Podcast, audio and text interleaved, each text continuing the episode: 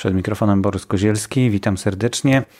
Zanim jeszcze zacznie się dzisiejsza rozmowa w audycji Nauka XXI wieku, a zacznie się za 9 minut 40 sekund, chciałbym kilka rzeczy, z kilkoma rzeczami podzielić się z moimi słuchaczami, czyli z Wami.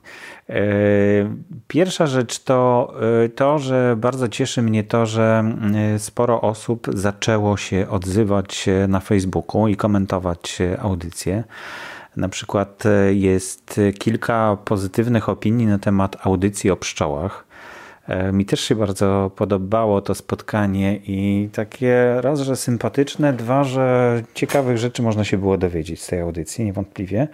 E, nawet są pytania, czy można jakoś dołączyć do, e, do tych badań i w swoim lesie, w okolicy gdzieś u siebie zrobić taką pasiekę, czy postawić po prostu ul i, i dołączyć do tych badań.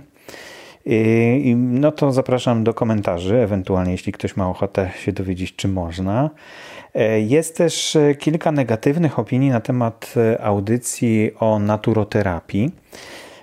I ja się bardzo cieszę, że jest odzew, że, że wreszcie mm, słuchacze coś zaczynają komunikować, co im się podoba, co im się nie podoba, bo to naprawdę bardzo wpływa na mm, kolejne audycje, na to, co będzie w kolejnych audycjach. E, ostatnio też dostałem pochwałę od jednego ze słuchaczy, który stał się też patronem e, i bardzo za to dziękuję. Przy okazji dziękuję wszystkim patronom, którzy e, z tytułu tego, że słuchają audycji Nauka XXI wieku, zaczynają wspierać moje działania, które można poznać wchodząc na mój profil na Patronite i e, napisał, że, mm, że właśnie ostatnio jest więcej tych audycji i bardzo mu się to podoba. No mi się też podoba, ale to muszę Wam powiedzieć, że związane było z grantem, który otrzymałem na wykonanie filmów. Mm, e, przejechałem e, kilka miejscowości w Polsce mm, z kamerą i nagrywałem wypowiedzi z okazji Open e, Access Week 2018, e, czyli tydzień otwartości w nauce. E, I nagrałem 10 takich filmów wypowiedzi środowiska naukowego, różnych naukowców właśnie w różnych miastach. A przy okazji umawiania się na te filmy, udało mi się w kilku miejscach umówić również na nagranie podcastu Nauka XXI wieku. No i właśnie stąd, e, stąd e, dzisiejsza audycja jest z Torunia z panią Agatą Karską na temat astronomii. Bardzo się cieszę. W tym samym miejscu, gdzie nagrywaliśmy film wideo, nagraliśmy właśnie tą rozmowę. Co widać na zdjęciu, już dawno zapowiadałem tą audycję, bo, bo myślę, że jest warta obejrzenia, warta posłuchania. Tak samo w Krakowie e, rozmowa na temat pszczół odbyła się przy okazji mojej wizyty w, na Uniwersytecie Jagiellońskim i nagrania wideo, które właśnie wykonywałem na mm, tydzień otwartości. I w Poznaniu udało mi się nagrać więcej niż jeden podcast. Na razie nie będę zdradzał jeszcze, co to jest.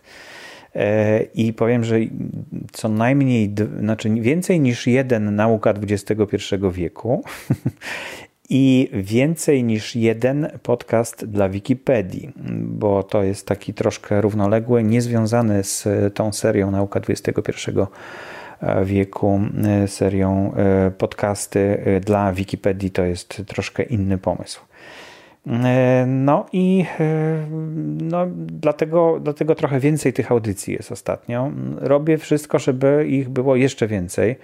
E, staram się umawiać na kolejne spotkania. Mm, troszkę mozolnie to idzie, no bo, bo też mam właśnie inne zajętości i, i pracuję i mam mniej czasu niż bym chciał, ale to wszystko wszystko jakoś ładnie się układa ostatnio. Jak widzicie, jest więcej audycji.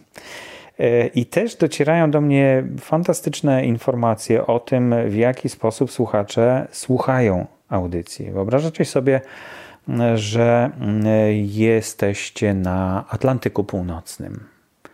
Jest sztorm, woda zalewa niebo. Są tak duże fale, że, że po prostu jest bardzo nieprzyjemnie.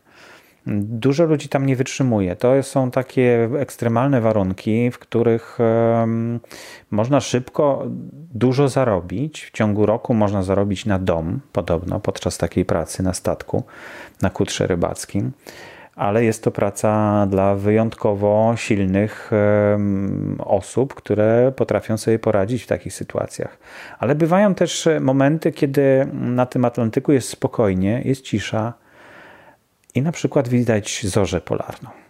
No i jeden ze słuchaczy właśnie w ten sposób dotarł do, do e, podcastu Nauka XXI wieku, ponieważ widział zorzę polarną i zajrzał do Wikipedii, żeby się dowiedzieć więcej o zorzy polarnej i w Wikipedii zobaczył, że jest tam audio to znaczy jest audycja do posłuchania na stronie Wikipedii pod hasłem Zorza Polarna.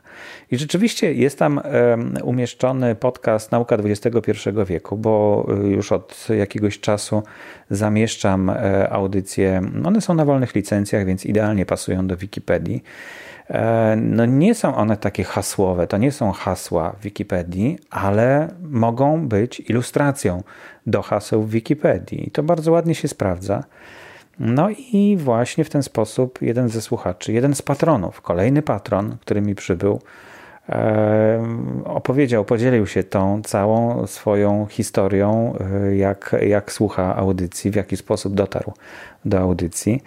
No i, i, w związku z tym chciałem się też z Wami tym podzielić, że zobaczcie, jak, e, jak fantastyczne e, mogą być przygody i w jak różnych miejscach można słuchać audycji Nauka XXI wieku. Y, praca na takim kutrze jest bardzo intensywna i ten słuchacz, który chce pozostać anonimowy, mówi o tym, że słuchanie audycji daje mu taki oddech od tej, od tej codzienności. E, no, możemy tylko sobie wyobrażać, jak to, jak to może być. Y, no to już właściwie wszystko, nie będę Wam więcej czasu zajmował. Bardzo proszę o kolejne komentarze w, na, stronie, na stronach na Facebooku. Y, też y, komentarze i takie opinie o podcaście można zgłosić w iTunes. Jeśli ktoś ma ochotę, no to po prostu jeśli tam się pojawiają opinie, to inni słuchacze mogą łatwiej dotrzeć do takiej audycji. Będę teraz e, robił akcję promocyjną. Jutro e, wybieram się do Centrum Nauki Kopernik, gdzie odbywają się wieczory dla dorosłych. Jutro, mówię, że jutro, ale tak naprawdę no to nie wiem, kiedy ta audycja, e, to co mówię, zostanie opublikowane. W każdym razie wybieram się tam, będę stał z ulotkami i przed wejściem do Centrum Nauki Kopernik będę częstował e, chętnych e, do zapoznania się z moją audycją, żeby, żeby sobie zajrzeli. I też chciałem jeszcze zapytać Was o te rysunkowe ilustracje audycji, bo do tej pory robiłem zdjęcia podczas nagrywania w tych miejscach, gdzie nagrywaliśmy, ustawiałem aparat i robił tam kilkadziesiąt zdjęć. Potem wybierałem jedno zdjęcie, które zilustrowało E, takie spotkanie, ale e, podczas spotkania e, z Joanną Wyszyńską, z logopedą, no nie zrobiłem takiego zdjęcia i w związku z tym a zobaczyłem, że ktoś jest chętny do narysowania audycji. W, w grupie podcasterów zgłosiła się taka mm, osoba, która chciała zilustrować. No to, to zaprosiłem do zilustrowania tej audycji. Zobaczcie, czy to Wam się podoba czy robić czegoś, e, takich ilustracji więcej, czy, e, czy nie warto, bo w sumie bardziej audycja jest chyba do słuchania niż e, do oglądania. To będę wdzięczny za te informacje, jeśli znajdziecie chwilę i wejdziecie na stronę Nauka XXI wieku na Facebooku. A teraz przenosimy się do Torunia i zapraszam e, do wysłuchania tej rozmowy, którą nagrałem jakiś czas temu.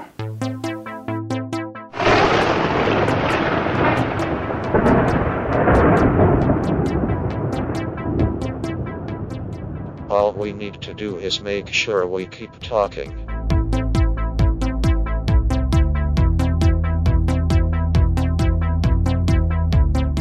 Przed mikrofonem Borys Kozielski. Witam serdecznie w kolejnej audycji Nauka XXI wieku.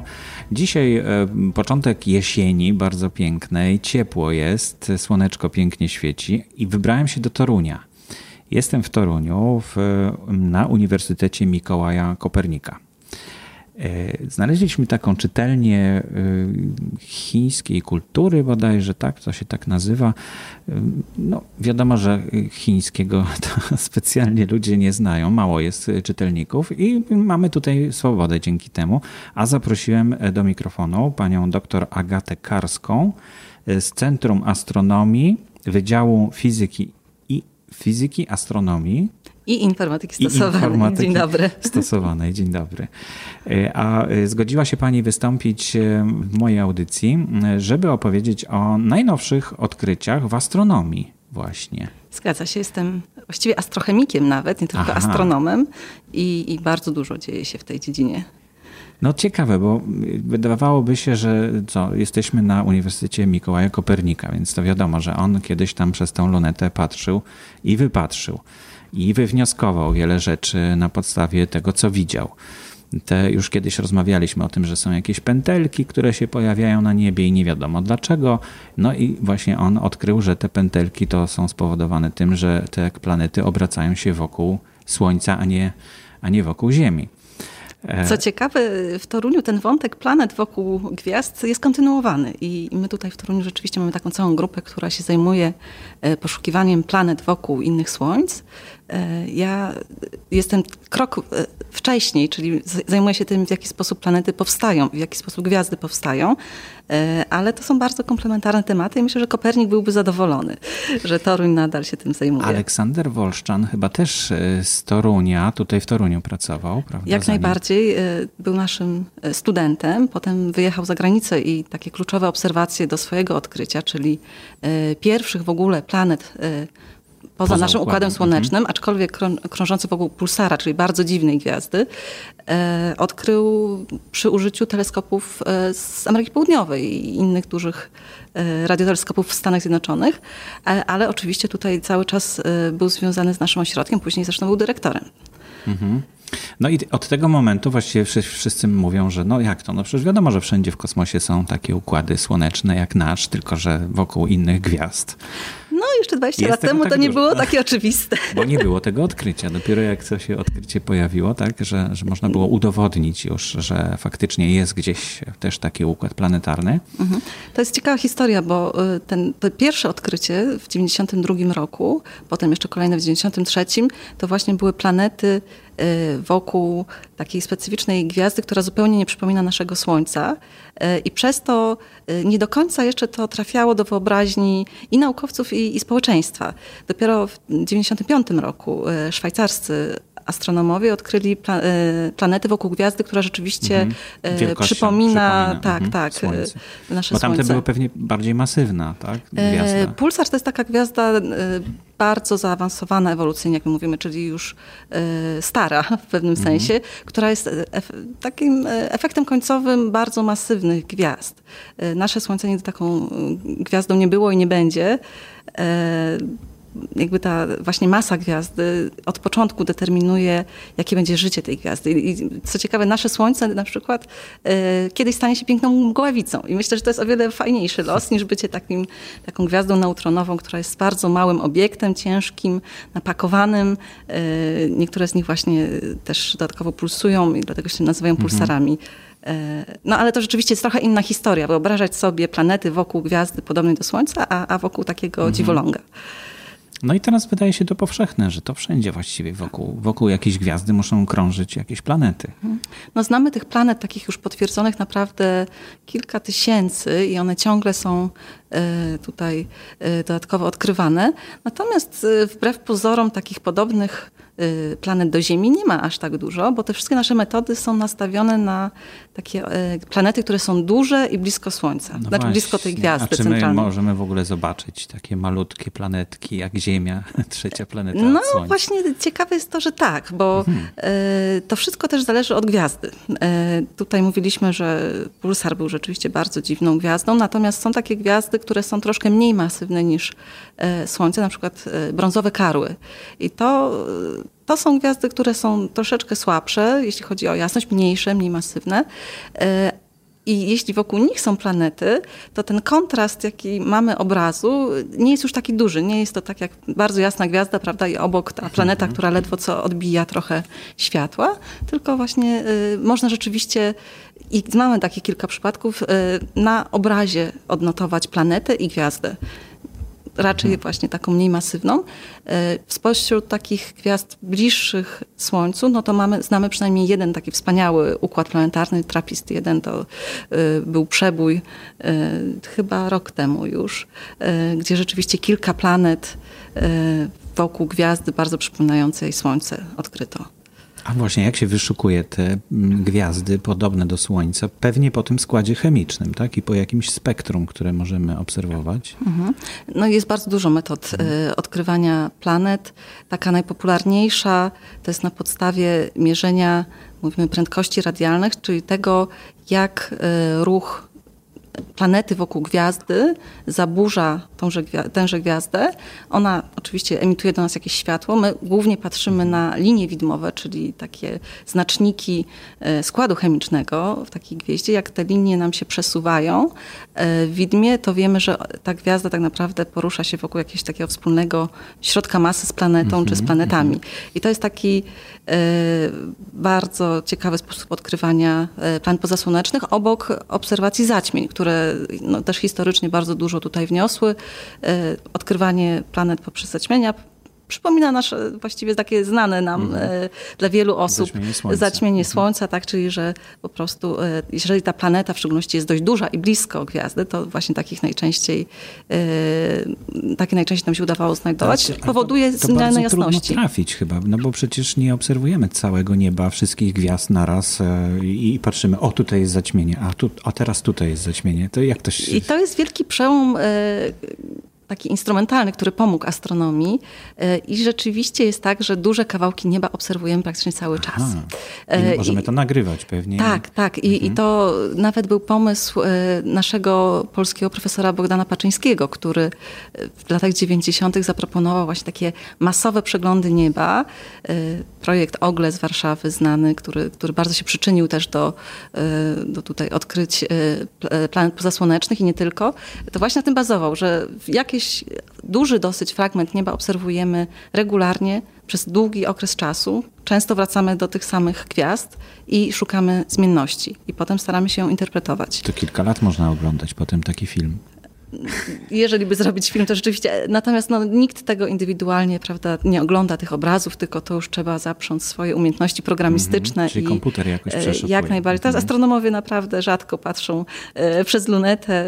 E, raczej nasza praca polega na tym, że piszemy programy komputerowe. No, ale przez lunetę ciągle można spojrzeć. Przecież w piwnicach ciągle są te duże lunety, jeśli tak można powiedzieć. Ja pamiętam, jak pierwszy raz spojrzałem przez lunetę, no to nic specjalnego nie zobaczyłem. Jakiś takie roz, roz, zamglony troszkę ten obraz, nie był wyraźny, jakiś taka otoczka kolorowa była wokół tego. No ale jak brat pokazał mi Saturna, to już inna historia. To już jest co innego, tak. To nagle mm, on wiedział, gdzie go znaleźć na tym niebie. To nie jest mhm. łatwe, bo można. Pozycja tak się zmienia, oczywiście. Pozycja się zmienia, ale można zaobserwować, no, że się zmienia i właśnie w tym miejscu powinien być. Ten Saturn są mapy przecież nieba. Mhm.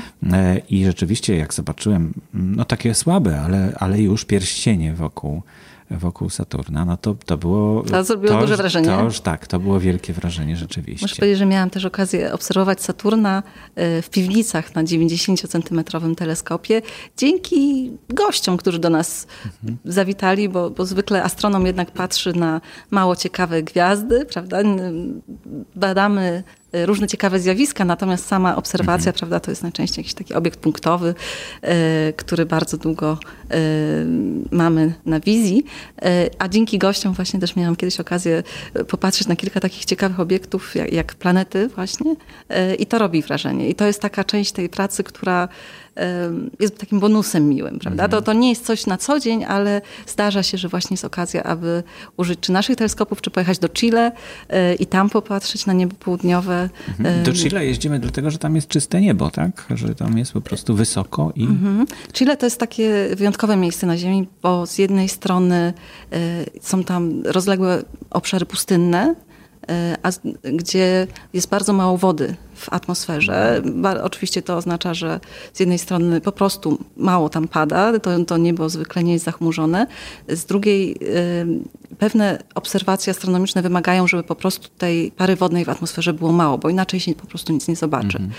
E, także jest tam bardzo sucho i jest to też e, dość duża wysokość, która również też pomaga właśnie na to, e, na te sprzyjające warunki do obserwacji, mhm. szczególnie tutaj dla mnie interesujących, bo ja już nie patrzę na gwiazdy, tylko patrzę tam, gdzie jest materia międzygwiazdowa, czyli to, co nam się wydaje pustką na niebie, mhm. na nocnym niebie. Tak naprawdę tam jest bardzo dużo materii. Ta ciemna materia, tak? No, no nie do końca ciemna materia. To zdecydowanie nie jest ta ciemna materia, o, o której się dużo pisze, o której nie wiemy, czym ona jest. Natomiast ja bardzo dobrze y, wiem, czym jest ta materia, którą, którą obserwuję, y, jakie to są związki chemiczne i tak dalej. To jest pył i gaz, które po prostu są y, obecne w każdej galaktyce i z których tworzą się później gwiazdy.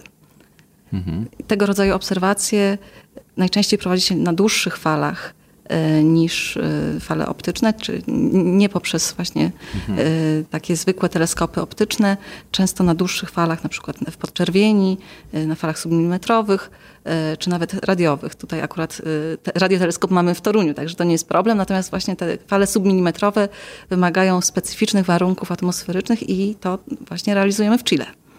Mhm.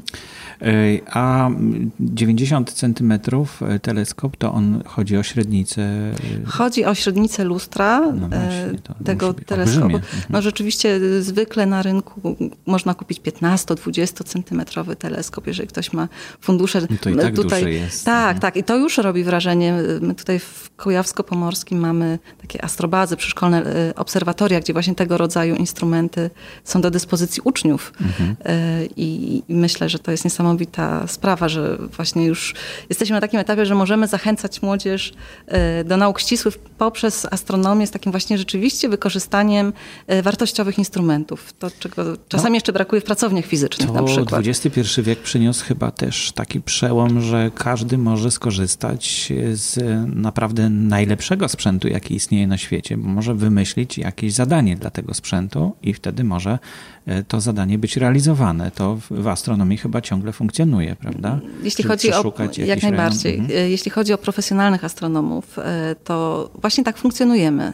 Nawet w zeszłym tygodniu był termin na zgłaszanie wniosków obserwacyjnych do Europejskiego Obserwatorium Południowego. Moja studentka, jestem bardzo z niej dumna, po raz pierwszy napisała swój własny proposal, tak zwany. Także rzeczywiście my tak funkcjonujemy. Zgłaszamy pomysły, opisujemy, dlaczego to, to jest ważne, aby wykonać mhm. daną obserwację i czego się z niej nauczymy. Oczywiście trzeba wziąć pod uwagę ograniczenia instrumentalne, to co właściwie można zrobić przy użyciu istniejących instrumentów i potem rzeczywiście można uzyskać w, procesie takiej dosyć y, dokładnej oceny czas obserwacyjny. Można pojechać, nie trzeba. Są na miejscu astronomowie, którzy wykonują te obserwacje mhm. y, i w ten sposób y, rzeczywiście zyskać dostęp do takich najlepszych obserwacji na świecie. Natomiast amatorzy astronomii również mogą obserwować. Są takie specjalne programy edukacyjne, gdzie oczywiście mniejsze teleskopy, ale też bardzo dobre, e, czasami nawet automatyczne, e, są udostępniane i, i można właśnie, czy, czy klasa, czy, czy kółko na, e, astronomiczne może się zgłosić i próbować właśnie wykonywać obserwacje zdalnie, na przykład z teleskopem z Australii. Także takie, takie mhm. rzeczy też mi się zdarzyło kiedyś robić, dawno temu. Jest to fascynujące. No tak, ale żeby skorzystać z tych największych teleskopów i najbardziej zaawansowanych, to trzeba być studentem co najmniej, czy już trzeba być po studiach? Mm, no, myślę, że to każdy mógłby napisać, ale nie, nie zawsze to, znaczy nie jest to takie proste. To mhm. muszę powiedzieć, że y, my jako y, tutaj y, społeczność polskich astronomów ciągle się uczymy. I tu mówię o mhm. profesjonalistach, o profesorach, ponieważ do, jako członek tej organizacji, tego właśnie Europejskiego Obserwatorium Południowego, Polska Y, wstąpiła w 2015 roku, czyli ledwie trzy lata temu. Mhm. Y, I od tego czasu jesteśmy na zupełnie równych prawach z innymi krajami, ale to oznacza również, że bierzemy udział w tym takim ogólnoświatowym konkursie na pomysły naukowe i na ich realizację. Nie jest to wbrew pozorom takie trywialne. Także trudno mi sobie wyobrazić ucznia, który by e, był w stanie opisać na kilku stronach e, przekonywująco mm, no tak. taki pro, projekt badawczy i, mm. i, później opisać. A, właśnie, a co teraz jest takie na topie? To znaczy, bo w zeszłym roku e, Nagrody Nobla otrzymali naukowcy, którzy udowodnili, że istnieją fale grawitacyjne. To też chyba z pani dziedziny. Na pewno z astronomii, natomiast mhm. niekoniecznie z mojej dziedziny. Jest to oczywiście fascynujący temat, takie nowe okno dla astronomii no tak. do poznawania y, wszechświata i, i, takich y, szczególnie interesujących myślę społeczeństwo obiektów, jakieś takie układy podwójne bardzo masywnych gwiazd, które mogą stać się czarnymi dziurami, prawda? Y, to, to jest fascynujące. To nowe no okno na świat zawsze powoduje, mhm. że uczymy się rzeczy, o których nawet sobie nie wyobrażaliśmy, że istnieją. Y, I to jest fantastyczne. Natomiast ja y, jednak zajmuję się takimi dużo mniejszymi obiektami y, i tutaj y, będę chwaliła moją dziedzinę, że też jest na topie, mhm, czyli mhm. właśnie astrochemia, inaczej nazywana astrofizyką molekularną. E, I to jest taka dziedzina, która też, też zdobywa nagrody. W tym roku nagroda Kawliego, e, milion dolarów, e, właśnie została przyznana. To jest jakaś taka tak, porównywalna? Porównywalna w Norwegii dla odmiany. Aha. Nie w Szwecji, tylko w Norwegii. Też miałam okazję udział wziąć w tej ceremonii, ponieważ jedną z laureatek, tutaj jest przyznawana ta nagroda w trzech dziedzinach nauki, była moja pani promotor doktoratu, także tutaj mhm. bardzo, bardzo przyjemna ceremonia, taka takie święto astrochemii, y, gdzie po 50 latach właściwie od rozpoczęcia badań w tej dziedzinie doceniono ją jako równoprawną część astronomii i, i bardzo ważną y, taką jej część, która dostarcza nam informacji, o których wcześniej po prostu nie mieliśmy właściwie pojęcia, jak, jak je ugryźć. Czyli astrochemia to czym się zajmuje astrochemia? No można się domyślić, że to jest właśnie badanie spektrów, tak? Jak Gwiazd. najbardziej, dużo, mhm. dużo widm. E, przede wszystkim e, ważne są molekuły, inaczej związki chemiczne. Może, e, może wyjaśnijmy, bo to może być troszkę trudne zagadnienie, co to jest to spektrum. To znaczy, patrząc na widmo i też co to jest widmo. Widmo to jest po prostu światło, którym świeci mhm. gwiazda, prawda? I ono, ono świeci no, nasza, y, nasze Słońce świeci białym światłem, można powiedzieć, i jest pełne spektrum y, fal. Tak? Dobrze, tak, dobrze oczywiście. Mhm. Ma ono jakieś maksimum, prawda? Mhm. Y, nasze Słońce ma temperaturę fotosferę około prawie 6 tysięcy kelwinów. 6,5 tysiąca. Tak, tak które, no troszkę mniej. Troszkę, też. troszkę mniej niż 6 tysięcy, e, co odpowiada prawda, właśnie światłu widzialnemu, że jest, nasze Słońce jest najjaśniejsze, e, najładniejsze w świetle widzialnym, natomiast są inne obiekty astronomiczne, które świecą w zupełnie innych zakresach i na przykład e, obłoki molekularne, czyli ta materia międzygwiazdowa, mhm ma zwykle temperaturę około 30 kelwinów, czyli dużo, dużo chłodniejsze mniejsza niż nasze Słońce. I okazuje się, że właśnie taki obiekt, jeżeli byśmy patrzyli e, naszym okiem, no to zupełnie prawda, jest niewidoczny, mhm. nie świeci w tym zakresie. Natomiast już przy użyciu e, radioteleskopu lub teleskopu na fale submilimetrowe, tam będzie bardzo jasny na niebie. Tam będzie się wyróżniał. Słońce będzie praktycznie niewidoczne, bo one w tym zakresie już właściwie nie jest właściwie jasne całkiem, minimalnie. Natomiast rzeczywiście takie e, chłodne obszary będą właśnie widoczne w takich dłuższych falach, w tych falach submilimetrowych. I każda gwiazda można powiedzieć, że ma inne, inne spektrum, to znaczy inaczej świeci. Mhm. I teraz w zależności od tego, jaki jest skład chemiczny takiego obiektu astronomicznego, ja troszkę będę odchodziła od mhm, gwiazd, mhm. ponieważ ja nie badam gwiazd, tylko obłoki. Y, to w zależności od tego, jaki jest skład chemiczny, czyli jakie tam są y, związki.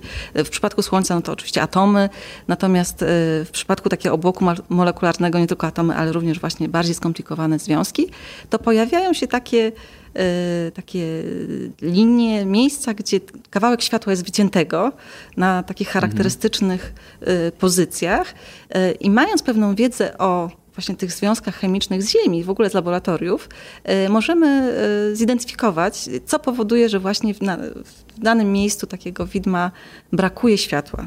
Czyli mówię mhm, teraz o mhm. liniach absorpcyjnych. E, czyli na przykład sytuacji, kiedy mamy obłok molekularny, a, za nim świeci jakaś taka jasna gwiazda, my sobie obserwujemy właśnie ten, ten to, na przykład patrzymy właśnie na tą jasną gwiazdę i widzimy w jej widmie, e, takim, które, mhm. którego się spodziewamy, jakieś takie niespodziewane e, ubytki linie absorpcyjne, które właśnie pochodzą od ośrodka. Także to jest bardzo ciekawe zagadnienie samo w sobie, żeby identyfikować źródła, czyli właśnie te związki chemiczne, atomy, które są odpowiedzialne za takie braki światła na pewnych długościach fali. Mogą też być sytuacje, kiedy ten obłok emituje światło. Jest, znaczy to tak naprawdę Mamy, mamy na przykład właśnie takie zderzenia molekularne, które powodują, że nie będzie to absorpcja, tylko emisja, czyli te, te, tego światła na danej długości fali będzie właśnie mhm, więcej. Mm-hmm. I to też dostarcza nam ciekawych informacji o, o tych obiektach. Mhm. I skupiamy się teraz na badaniu y, naszej galaktyki, czy bardzo daleko patrzymy, bo pamiętam takie też zdjęcia w ogóle wczesnego wszechświata.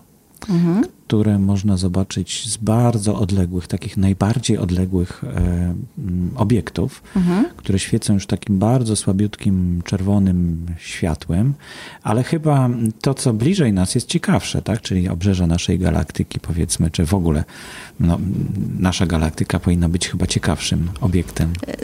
Myślę, że tutaj nie, nie warto się ograniczać i astronomowie rzeczywiście patrzą w różnych skalach. E, oczywiście obiekty w naszej galaktyce galaktyce są bliżej nas i, i możemy rozdzielać szczegóły tychże obiektów, czyli żeby zrozumieć na przykład, jak powstaje gwiazda, no to warto prawda, mieć taki y, możliwie wyizolowany obszar, gdzie y, emisja będzie pochodziła właśnie od tego jednego obiektu, a, a nie całe, całego obłoku z wieloma obiektami. Natomiast przesuwając się dalej, oczywiście zyskujemy dodatkowe informacje i nawet bardzo odległe galaktyki, czyli bardzo młode w historii wszechświata, są obserwowane takimi właśnie teleskopami z Chile i mamy tam informacje o powstających gwiazdach, Natomiast to wszystko jest bardzo zbiorcze. Mamy taką sumaryczną informację o całej galaktyce naraz. Y, ile tam mhm. na przykład mhm. y, tych, tych młodych gwiazd może powstawać. Y, brakuje nam takiego przełożenia tego, co tutaj nam bliskie i, i znajome, na to, co jest odległe, ponieważ te skale są tak bardzo różne. I dlatego no ja. Tak, naszej galaktyki tak. nie możemy tak z oddalenia sobie obejrzeć. Nie możemy z oddalenia i to jest pewien problem, dlatego też astronomowie jakby taką, troszkę to mi przypomina taką drabinkę odległości, jak też się stosuje w astronomii. Tu też jest taka pewna drabinka y, odległości w poznawaniu y, procesu powstawania gwiazd, czyli z jednej strony mamy te bliziutkie obszary nam w naszej mhm. galaktyce, małe, potem mamy pobliskie galaktyki, no i oczywiście te najdalsze, gdzie tutaj sygnał jest bardzo ograniczony. Natomiast ja jeszcze dodatkowo tutaj e, zajmuję się, i to jest nowy pomysł, e, obrzeżami naszej własnej galaktyki, mhm. które są takim właśnie pośrednim obszarem pomiędzy tym, co najbliższe nam, co najlepiej znamy, a tym, co już troszkę dalej, czyli tutaj w szczególności Wielki Obłok Magellana i Mały Obłok Magellana, to, to są takie obiekty, gdzie bardzo dużo też się robi badań, natomiast już tam, w tych najbliższych nam galaktykach, e, tworzących gwiazdy, nie jesteśmy w stanie rozdzielać pojedynczych obiektów, powiedzieć czegokolwiek tak naprawdę o powstawaniu gwiazd takich jak nasze Słońce. No ale zastanawiając się nad brzegiem galaktyki w ogóle, to czy rzeczywiście coś takiego istnieje, że jest taki moment, gdzie wyraźnie widać ten brzeg, tak jak stół, mhm. że jest materia i nagle nie ma tej materii, czy, czy to się, bo domyślam się, że to się jakoś płynnie mm, rozmywa, tak, ten brzeg, Jasne. że zaczyna być coraz mniej materii, ale jest jakiś skok, tak, rozumiem i to jest ten brzeg mhm. galaktyki. E, myślę, że to jest tro, trochę kolokwialne określenie z tymi obrzeżami galaktyki z mojej strony. E, o obiekty, które tak naprawdę są na różnych odległościach od Słońca. Y, astronomowie lubią taką odległość y, parseki, więc tutaj dla osób, które się tym orientują od 1 do 10 y, czy 12 kiloparseków, to jest taki cały przedział, w którym ja badam obiekty. Nasza galaktyka rozciąga się dalej i, i zdecydowanie nie jest tylko ograniczona tymi gwiazdami, które, które mhm. widzimy, ale też przecież jest całe halo galaktyczne, które zawiera materię, również ciemną materię, y, która no, zdecydowanie już wtedy ma taki bardziej powiedzmy sferyczny charakter, nie tylko taki spłaszczony dysk, tak jak mamy galaktyczny. Y, I to rzeczywiście w jakiś taki płynny sposób przechodzi do przestrzeni. Też oczywiście może później y, przypadku zbliżających się do nas galaktyk jakoś oddziaływać jako całość. Znamy przypadki prawda, takich kolizji galaktycznych. Także zdecydowanie galaktyka, no to oczywiście ta grawitacja, która tutaj trzyma w całości, jak to galaktyka jako strukturę pracuje, tak, ale oprócz tego mamy rotację, mamy różne ruchy i, i czasami niektóre obiekty prawda, były w jakiejś części galaktyki, a się przemieszczają do innej. Mhm. No bardzo ciekawe wszystko to tematy. Proszę mi powiedzieć, ile jest miejsc e, na astronomii w Toruniu? Dla studentów? Tak. Przyjmiemy wszystkich chętnych. Zwykle zgłasza się do nas co roku 40 studentów. Mhm. Y, I to jest y, taka stała wszechświata, jak mówimy. Nieważne, jak, ilu mamy młodych ludzi, którzy w danym roczniku Aha, y, tak, przychodzą na studia w Toruniu, zawsze na astronomię zaczyna 40 osób. Z tym kończeniem to różnie. Zdarzały się roczniki, że kończyło nawet 10 osób czy 15. Studia magisterskie w moim roczniku to było 6 osób.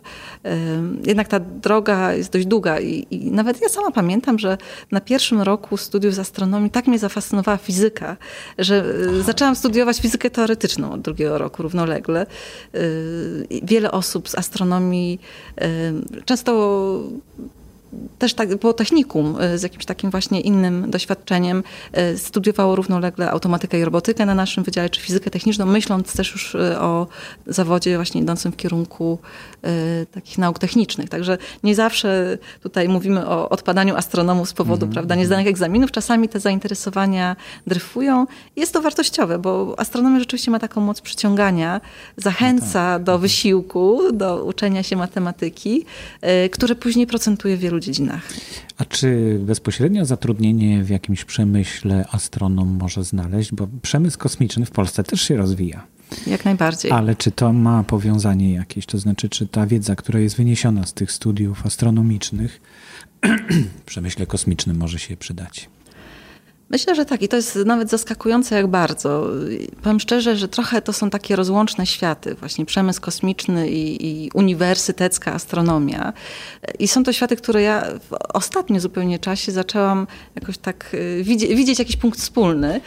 Y, współpracuję teraz z dwoma firmami, które właśnie działają w tym zakresie, mają projekty z Europejskiej Agencji Kosmicznej. Czasami są to takie projekty typowo programistyczne, czyli że oni pracują z jakimiś danymi, tworzą bazy danych, ale też powoli przesuwają się ku obserwacjom na przykład śmieci kosmicznych i tego rodzaju obiektów. I okazuje się, że oni bardzo potrzebują, żeby y, jakiegoś takiego młodego, zdolnego człowieka, który się zna na mechanice nieba, im mhm, zaproponować. Mm -hmm. I, I, już mi się zdarzyło y, takie właśnie małe transfery robić. To nie musi być prawda na zawsze, ale rzeczywiście ta, taki, taka baza umiejętności, którą się zdobywa na studiach astronomicznych może w wielu przypadkach okazać się taka niezbędna i, i, unikatowa, bo nie jest, nie jest tak prosto znaleźć osobę znającą się na mechanice nieba. Myślę, że mhm. prościej jest znaleźć programistę, a kogoś, kto łączy te dwie umiejętności, to jest naprawdę, y, naprawdę ciekawe, żeby znaleźć. No ale to też chyba nie jesteśmy zamknięci już w tej chwili w, w tutaj w polskim e, świecie, bo przecież Europa to już granice otwarte są zupełnie mhm. i taki zawód taką można wykonywać w każdym kraju Unii Europejskiej bez problemu, a chyba w ogóle na świecie, prawda? jak Polacy trafiają, jak znajdują się na świecie. No wiemy, że Aleksander Wolszczan tak, jest mhm. teraz chyba w, Stanach, tak? W Stanach Zjednoczonych. Mhm. Y, to teraz pytanie, czy mówimy o naukowcach, czy mówimy o przemyśle? Bo jeżeli chodzi o naukowców, to mhm. rzeczywiście polscy astronomowie fantastycznie sobie radzą na świecie. Y, I tutaj wśród absolwentów astronomii z Torunia znam wiele osób, które y, pojechały na doktorat i do Europy Zachodniej, i do Stanów, i do Australii. Także naprawdę e, wiele sukcesów na tym, na tym polu odnieśliśmy i wiem, że również z innych ośrodków e, wiele osób profesor, zrobiło karierę. Profesor Marek Demiański, z którym rozmawialiśmy też w audycji, e, też wykłada w Stanfordzie. W Fantastycznie. Mhm. Natomiast jeśli chodzi o przemysł, to to jest ciekawe zagadnienie, które myślę, że jest, jest taki trend wzrostowy. Ja bym bardzo chciała, naprawdę niesamowicie mi zależy, żeby w Polsce powstała baza baza firm, które są gotowe e, właśnie e, kształcić też naukowców, mm -hmm. znaczy może inaczej, przekształcać z naukowców do właśnie takich inżynierów, którzy potrafiliby budować instrumenty na teleskopy astronomiczne, czy jakieś takie, mieć znaczący udział w misjach kosmicznych. To jest coś, co częściowo się dzieje. Myślę, że jeszcze nie na taką skalę, jaką byśmy chcieli.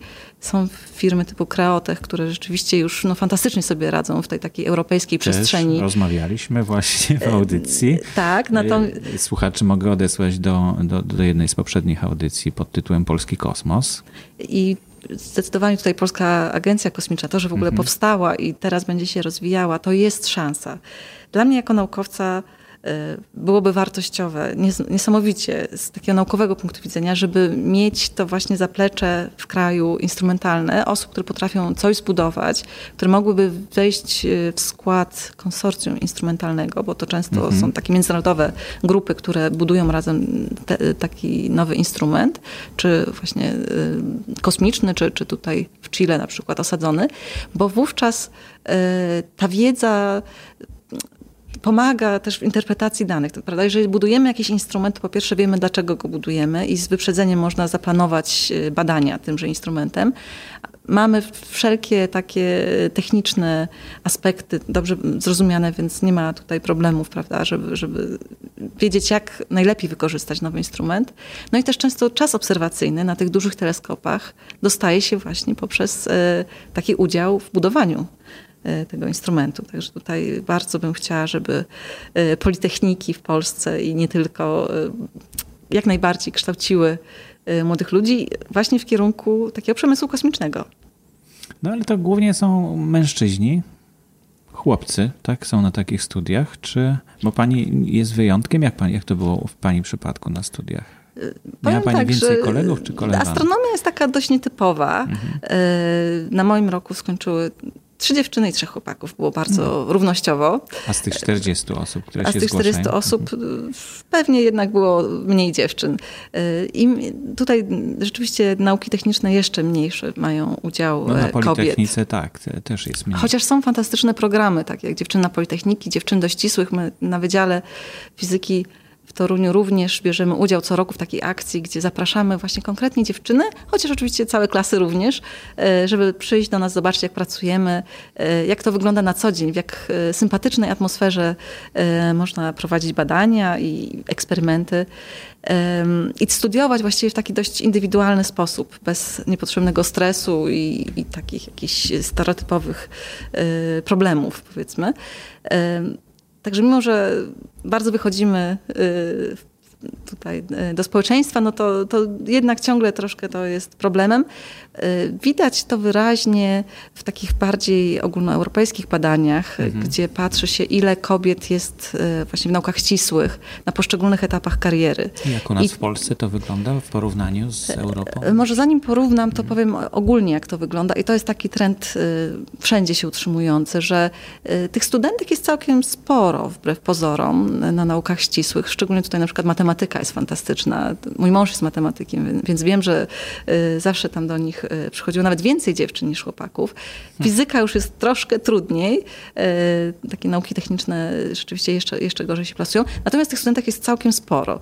Już na etapie doktoratu robi się kobiet mniej, natomiast im dalej, tym gorzej. Czyli już później wśród tej puli osób, które trzeba założyć, że mają podobne kompetencje z takich powodów kulturowych mhm.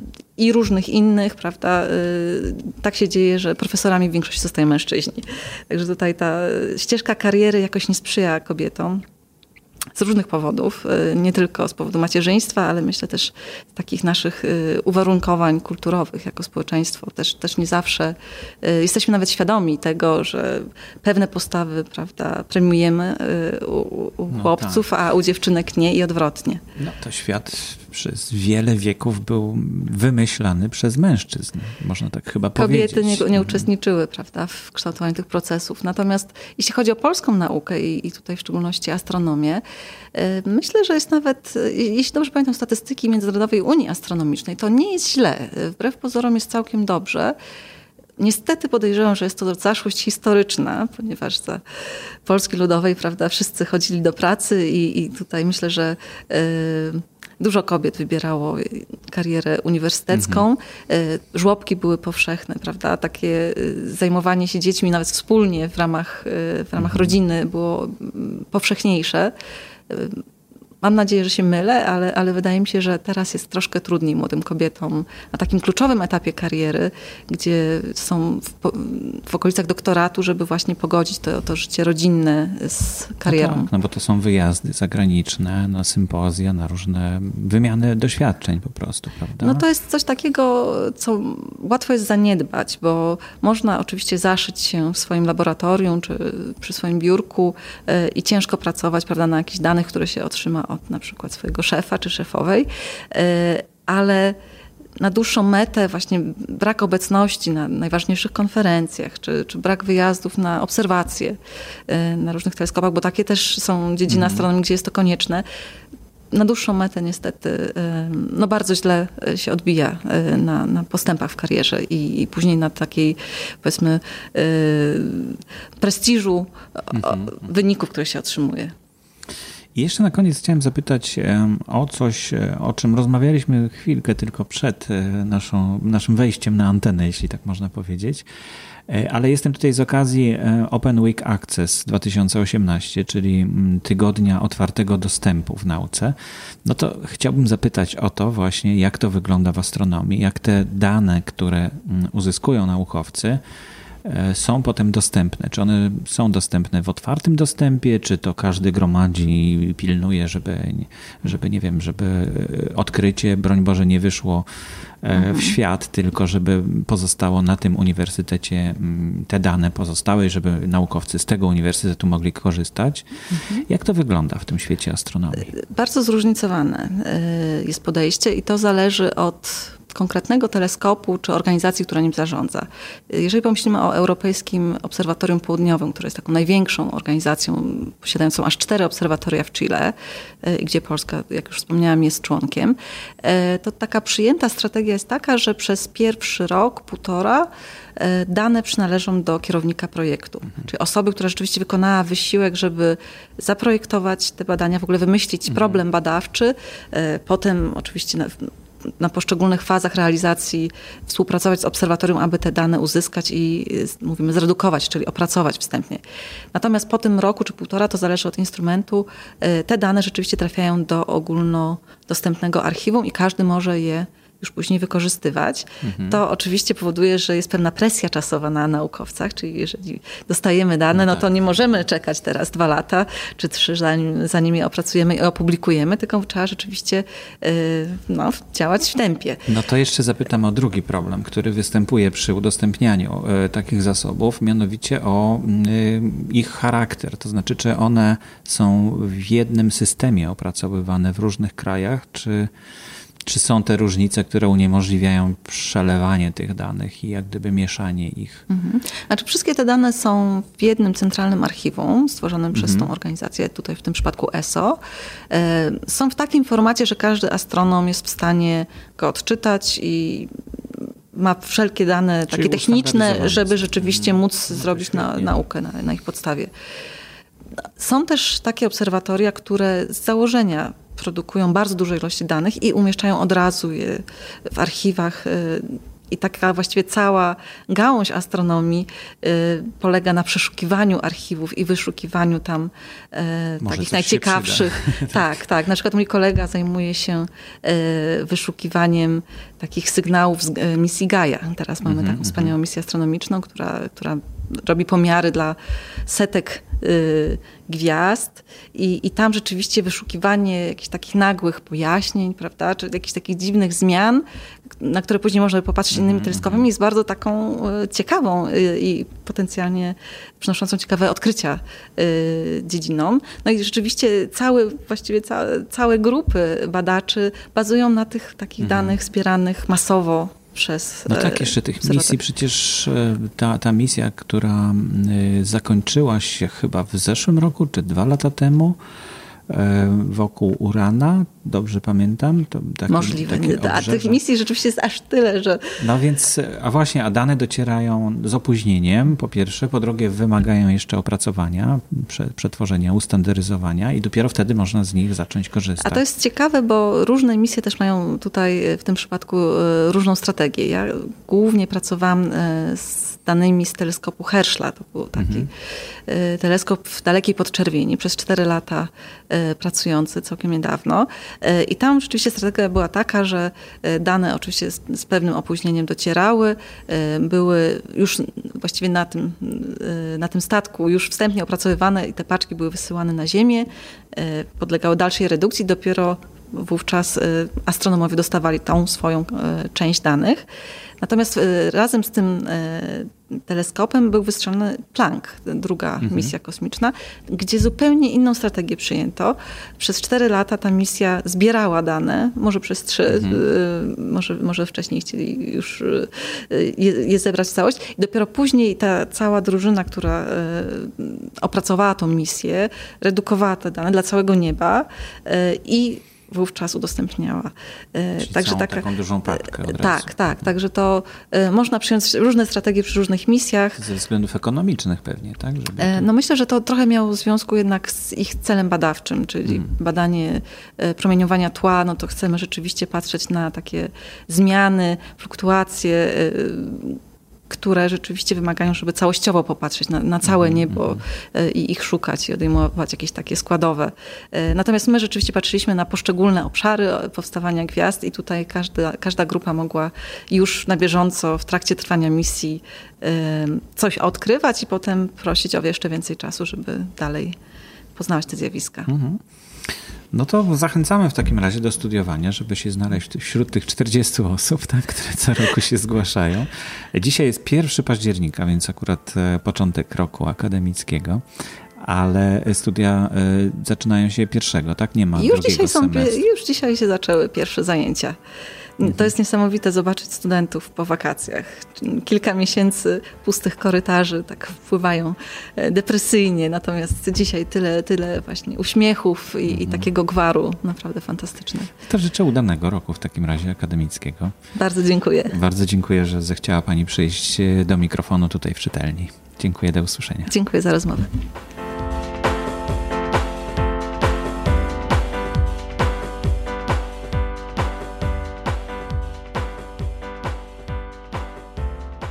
Audycję sponsoruje Fundacja Otwórz się, która wspiera rozwój podcastingu w Polsce.